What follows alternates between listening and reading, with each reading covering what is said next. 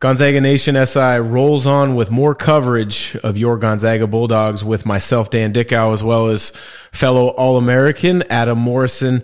Well, Mo, Gonzaga is obviously the clear cut favorite to win the WCC, but every year it seems there's a couple upstarts or there's a couple programs that continue to think they have a shot Yeah. at contending with Gonzaga for the championship. One of those has been BYU since they've come to the league. Uh, Gonzaga hosts BYU this Thursday before they host Santa Clara on Saturday. What do you see from BYU? Because I know you follow West Coast basketball pretty well. Uh, kind of, you know, the same as we've seen in the years past, like really solid on the perimeter. Um, you know, decent bigs, not overly athletic, but bigs that kind of know their role and then they play within themselves as a team. They're always going to play hard defensively. Um, you know, they're always going to take care of the basketball. Not terribly athletic, but not uh, where it's you know a, a hamper to the team. They can compete, is what I'm trying to say. Um, so yeah, it, it's going to be a, another tough battle. They've had success against us at our home floor in years past. Um, so I'm really looking forward to the matchup Thursday. But um, you know, I think talent wise, obviously we're better. Yeah, talent wise, we definitely get the upper hand. I think, to be honest with you, I think talent wise, we have the upper hand against anybody in the country outside of, and I don't even know if I can say this Duke. I mean, Yeah. you look at top eight talent, I think we beat them talent. Paolo Banchero's pretty dang good, Yeah, though. he's pretty. He's a good player. So you go back to you go back to BYU. Uh, they just came off of a 52, I think 43 win against St. Mary's. Mm, yeah, and ugly. usually, usually you're looking at a crisp St. Mary's offensive team and a high paced BYU team. That Yeah. wasn't the case. When you look at a score like that, does it make you want to go back and watch the game and prep for your radio broadcast? Or you're like, oh, the stat sheet shows me enough. The stat sheet shows me enough. 52 43. I mean, that's a, I mean, that's a low scoring game. Obviously, but, you know, those teams have had good games in the past against each other. Then obviously they know what each other runs. So you can kind of get into a, a, you know, a slow, trudgy game. And I think St. Mary's would rather play that style anyway. Um, but 52 43 could be a, a tough one. So yeah, I'm just going to skip that one for the prep. Yeah, you, you look at Gonzaga had 117 points against Pepperdine. Quick math, 52-43. That combined score doesn't even match up Yeah. with the 117. So uh, I think I'm going to be right there with you and not rewatching that game. Um, when you look at BYU, though, they came in the league. Dave Rose was their head coach. They were playing really up tempo. Mark Pope's now the head coach. Um, did you ever play against Mark in the NBA? No, I don't think so. Was he done by that time? I, I, yeah, I think so. Well, he, No, no idea. Yeah, I don't know if he's going to see this, but he'll probably text me if by chance someone at BYU tells me he- didn't really play much. But I guess you could say that about myself too. and myself too. yeah. Yeah, but the the the style that BYU plays though, they they they do a nice job of letting guys get up and down the floor. Yeah. Until their injuries this year, they tried to play inside out and space it, and then get the guys um, open at the three point line. When you look at an inside out attack as a scorer like yourself, what's your focus? As an inside out attack? Like, yeah, what do you, like if, if you're a wing and you know your team's playing inside out and you're like, man, I got to get the ball inside here to open something up for me. What do you look oh, I then? mean, if you're, yeah, if you got a good uh, post player, obviously, especially if he's a double team guy, you can throw it in and then rotate to open spots. Um, as far as like, you know, trying to, uh, get yourself going as a scorer, I guess you just, if you're going to take shots and not throw it inside, you just hope you make them. simple game, really. Well, I mean, if you're going to buck the system a little bit and try to get yourself going, that's really all you can do. Um, but yeah, I mean, some coaches allow you to have that freedom. I don't know how Mark Pope. It seems like he he allows their players to play with some freedom. Uh, but yeah, like if you're going inside out, and then you know maybe you try to get out and run, then try to get the ball early in transition and attack in that that situation. It was always tough though. I mean, you you played on the perimeter as well. Like you know, you don't want to not throw it to your bigs, but sometimes it's like you're kind of in the way, not in a bad way, but like I could take my guy and I can get a layup with it's a better shot than a six foot jump hook with hands in your face. Would you ever get upset at guys at, at Oh, yeah. Gonzaga? They're just like, Well, and that's the move, beauty of how the get out of the offense way. is evolved. yeah, It's almost like, and if you look st- analytically, a post up is not a good shot anymore. Yeah, that's what it I'm really saying. isn't. A lot of the uh, post ups are to create foul pressure. Yeah, Um, now Gonzaga is a little bit of an outlier because Drew Timme's great on the post. Yeah. but I agree with you. Space if if you don't have a rock solid low post threat, Mm-hmm. space the floor, bring guys up, give driving angles to a guy who's skilled on the perimeter. yeah. No, I'd agree. I mean, that's like kind of how the game's going now. And like you said, we have an outlier in Drew Timme's um, back to the basket that you don't really see, especially bounce down, bounce down, bounce down. They could still get a good shot, but yeah, analytically now, pick and dive and then fade your way out to the out towards the line to the you know free throw line stuff like that. So BYU's come in here. They've knocked off Gonzaga a couple times. In particular, the one I remember is the year Gonzaga was looking at an undefeated season. Yeah. Um, was that the year you were on? Four- yeah, the, the Final Final Four Four year. Was that the year you were on staff? Because No. I can't keep No. years No, straight. it was way. I was uh, my my years on uh, like Pangos was on the team and Okay. stuff like that. But yeah, that I thought just from an outside perspective, that was a good loss for that team. Even though it was senior night and they lost at home, like we didn't have to go to the NCAA tournament undefeated. It's the first year they made the Final Four, I believe. It was um, Nigel's year, I believe. yeah. yeah. So like it, it took that pressure away. Still number one seed, still whatever, and they just didn't have to worry about that. So sometimes I I look at those losses not. I'm not rooting for them, but when they happen, you know, a lot of times You're not heartbroken like a lot of fans. a lot of fans are upset. Yeah. And, oh my gosh, what's going on? And rightfully so. That's why we have good fans because they care. Mhm. But also, it's like, yeah, in the context of things, like this is a lot of pressure that just got alleviated for nothing. Um, that would be on them if they walked into the tournament. Because how much do they have to talk about it this year? I mean, that was part of the issue, or I mean, last year, excuse me, for for the championship game. I think if it was such a layup for Baylor uh, motivation wise. Not that you wouldn't be motivated, but there is real things of like, hey man, they haven't talked about you guys for two weeks. They're talking about this team being undefeated. Yeah. I mean, that's a real thing. And then guys get a little bit more juiced up. Like, yeah, man, let's let's ruin this and then blah blah blah. I think you can take that pressure away. I think it's just good for uh it's easier for teams. BYU had a rock star, kind of like you were a rock star in college, Mm-hmm. right after you, in Jimmer Fredette. Obviously, you were that was the point where you were in the NBA, Mm-hmm. so you're focused a little bit on your own stuff. But do you remember the Jimmer mania across the country at all? Uh yeah, man, I remember didn't he didn't they play him in the tournament and he Yeah. he killed us? Yeah, Yeah, no, like uh, it was a real thing, and obviously he's a, a great player. And you know, I I remember Brian Michaelson saying, like, can you imagine if you, not you guys, but like you got to play in Provo with the crowd, like what you would have done? I'm just like, it's probably be good if we didn't because it would have been bad. Um, so yeah, I mean, he was. why? Why would that have been bad? I don't know. That's what he said. I mean, you know what I mean? Like that's what he was referencing. And I was All like, right, well, gotcha. uh, yeah, maybe so. Like, uh, yeah. So I, it, yeah, he's obviously a good player, and um, you know, hopefully they uh, can find that type of player again when they move to the Big Twelve. Aren't they going to the Big Twelve then? No? Yeah, I don't know if it's this year or next next, year. year is their last year in the WCC, and then yeah, they're going to the Big Twelve. yeah, I mean, their facilities are Big 12 level. I mean, Yeah. the Marriott Center is what, 17, 18,000? Mhm. Um, it's a great atmosphere. it is. That's what that's the, that's what I ref, referencing before with Brian. It's like it, it would have been a hyped game and Mm-hmm. A lot of a lot of you know fanfare and stuff like that. It is a great atmosphere, especially obviously when we play there. It's sold out and they get they get going a little bit. They beat us.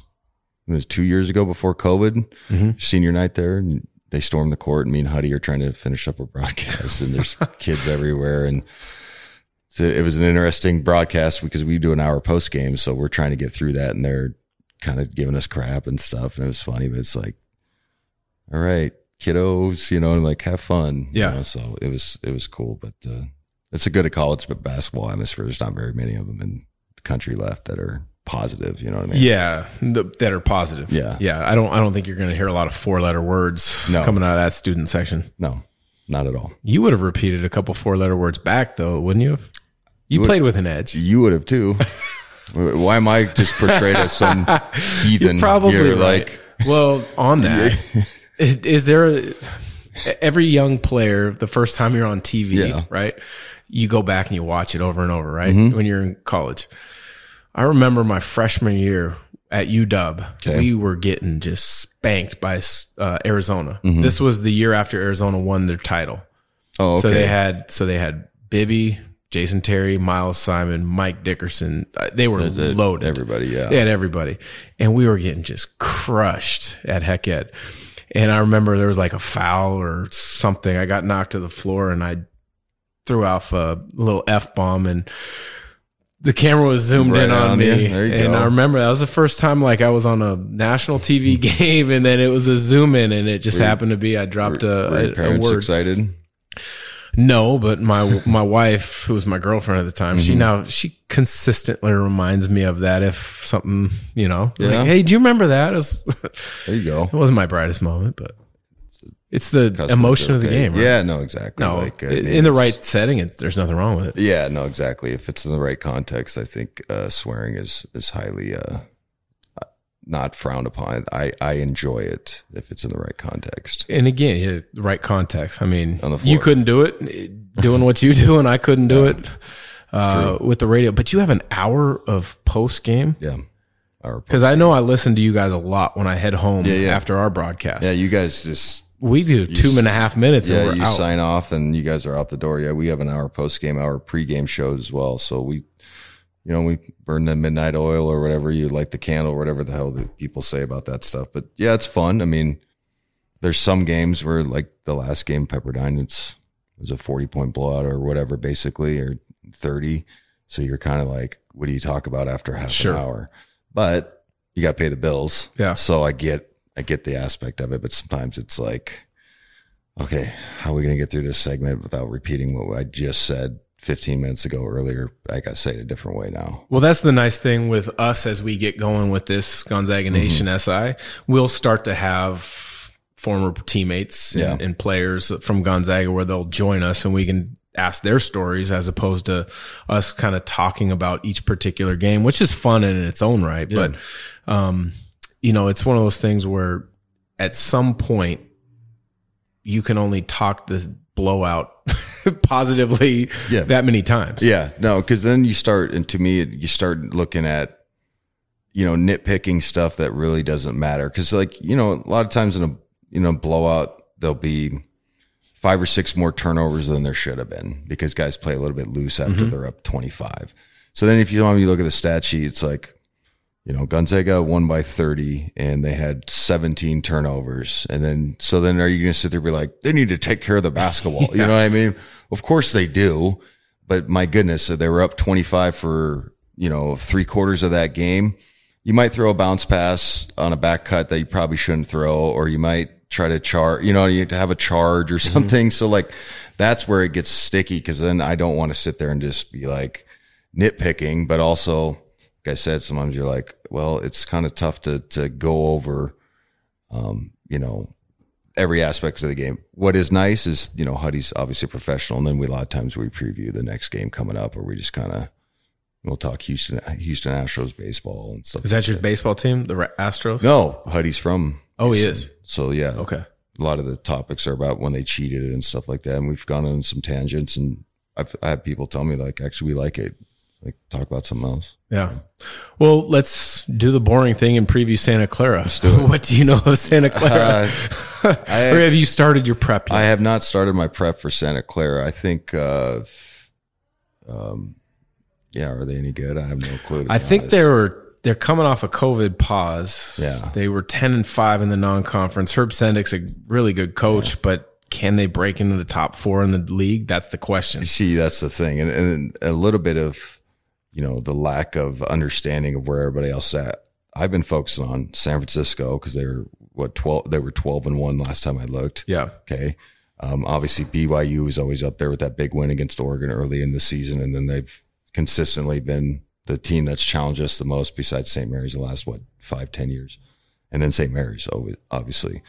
So with some of these other programs, it's not like you just completely overlook them, but you, you know, you kind of want to be like, are you really a pretender, contender? Not contender in the sense of, you know, you're going to uplift, uh, you know, outseat Gonzaga, but do you have a real shot of being an NIT or better type of team? You know what I'm saying? And I think those four, counting ourselves, I just mentioned, definitely do. Now, could Pepperdine And Santa Clara, Santa Clara, obviously with a good record, move into that. Absolutely, anybody has that chance. But I think the top half of the league is is a lot better than the middle half or lower half, I guess, this year. Knowing that the league is better, and I asked Lorenzo Romar this before the game the other day. Is this the best you've ever seen the league? He said, without a doubt. hmm I think so too. Thinking about how good the league is, you and I have both seen the league at some bad stretches too. Yeah. What was the worst team that you played against when you were at Gonzaga? Oh, that's a good question. The worst. Like you just walk in knowing it's shoot around. Hey, we're preparing for a 40 point win. Yeah. What are they going to throw at us to make it look interesting the first 10 minutes of the game before we figure it out at the second media timeout? Yeah, I, that was a hard one because I mean, honestly, I know this is not the topic, but we we didn't blow anybody out like the teams do now. So I'm trying to think of there was there any games where these teams were just absolutely a terrible. I like to say San Francisco, but we lost to San Francisco my sophomore year. So like I can't even honestly off the top of my head think of like a really really bad West Coast Conference team when I was playing. Yeah. That makes sense. And maybe that was we were obviously good. I only lost two conference games of my But you guys got everybody's best shot. Yes, exactly. You know, but we weren't as deep and we didn't have as, you know, much as talented guys. And that's when I say talent, it's based off, you know, the, the recruiting services. So like we could sit here and argue, maybe we'll have those conversations in the summer when the season's not going. I'm like, all right, hypothetically, this player versus this player in Gonzaga history and, and do it with logic and facts. But we didn't have you know, Hunter Sallis comes off the bench. He's a top six recruit.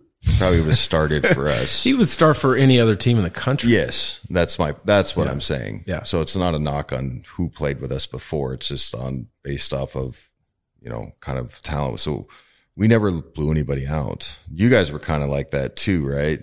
We didn't, the only true team that was really bad in the league at the time was St. Mary's. Oh And yeah. This was before Randy Bennett took it over. was it was that is that when they had Big World or Big Continent or whatever? Or was that no, right? Brad Okay. Millard. That was Yeah. that was a few years before my group, but um, we beat St. Mary's I think by fifty on the road. yeah. And Anthony Reason, if you remember that name, Mm-hmm. he had he had the A train. He had the greatest dunk I've ever seen in my Yeah, life. And I've this always- was before TV. Yeah, I've always wanted to ask some of the older guys because I've heard guys reference that dunk. Does anybody have it on like old game film or at all? Like I, you I guys don't had to film the game. Well, we had the coaches video Yeah. because there was like so. For example, the the game against Pepperdine where I hit nine threes and a half. That game wasn't on TV. Mm-hmm. Yeah. I have the coaches copy somewhere. Yeah. we had a, a couple other games where all I still have the coaches DVD copy at my house, but that game no TV.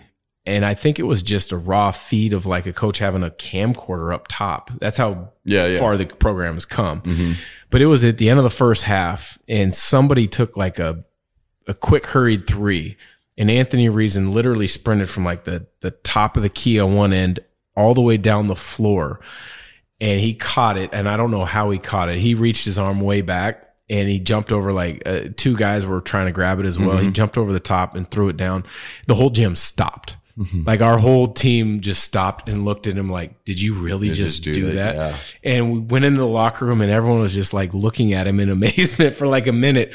I mean, you could ask Alex Hernandez, Zach oh, I, Gourde, that's what I'm saying. Like, everybody. I've I've heard that from multiple guys from that era who you know I played with at you know open run and like so consider them friends and like Yeah.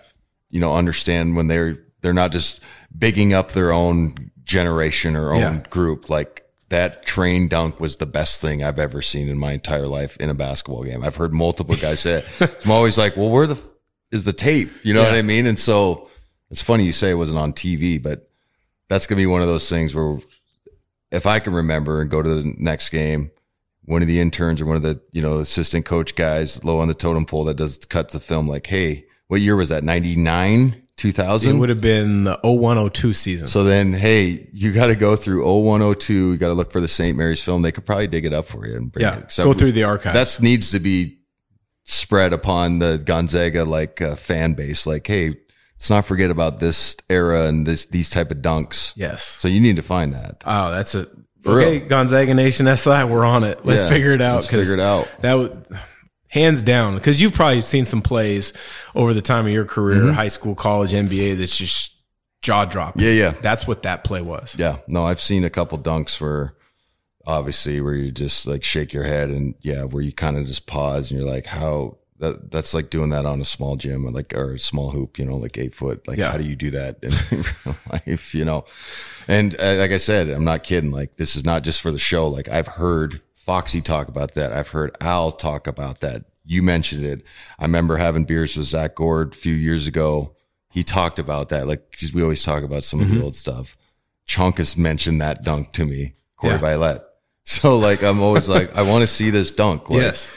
Um, so yeah, it- it's on you guys. Hopefully the, maybe the fans too can dig it up. Maybe somebody has it on YouTube or something or old games Yeah. on YouTube. So God, 0102 at 102 St. Mary's. at St. Mary's at the end of the first half. okay. So then mind blowing. We get, get people a reference. All right. Well, anyone listening to this podcast, if you have any other plays that you thought were phenomenal, send it to our, put a comment on our YouTube, on our Instagram, social media, Twitter platforms, whatever it may be. Who knows? Maybe uh, our social media coordinator can dig those up. So for Adam Morrison, I'm Dan Dickau. We look forward to continuing to share the conversation at Gonzaga basketball.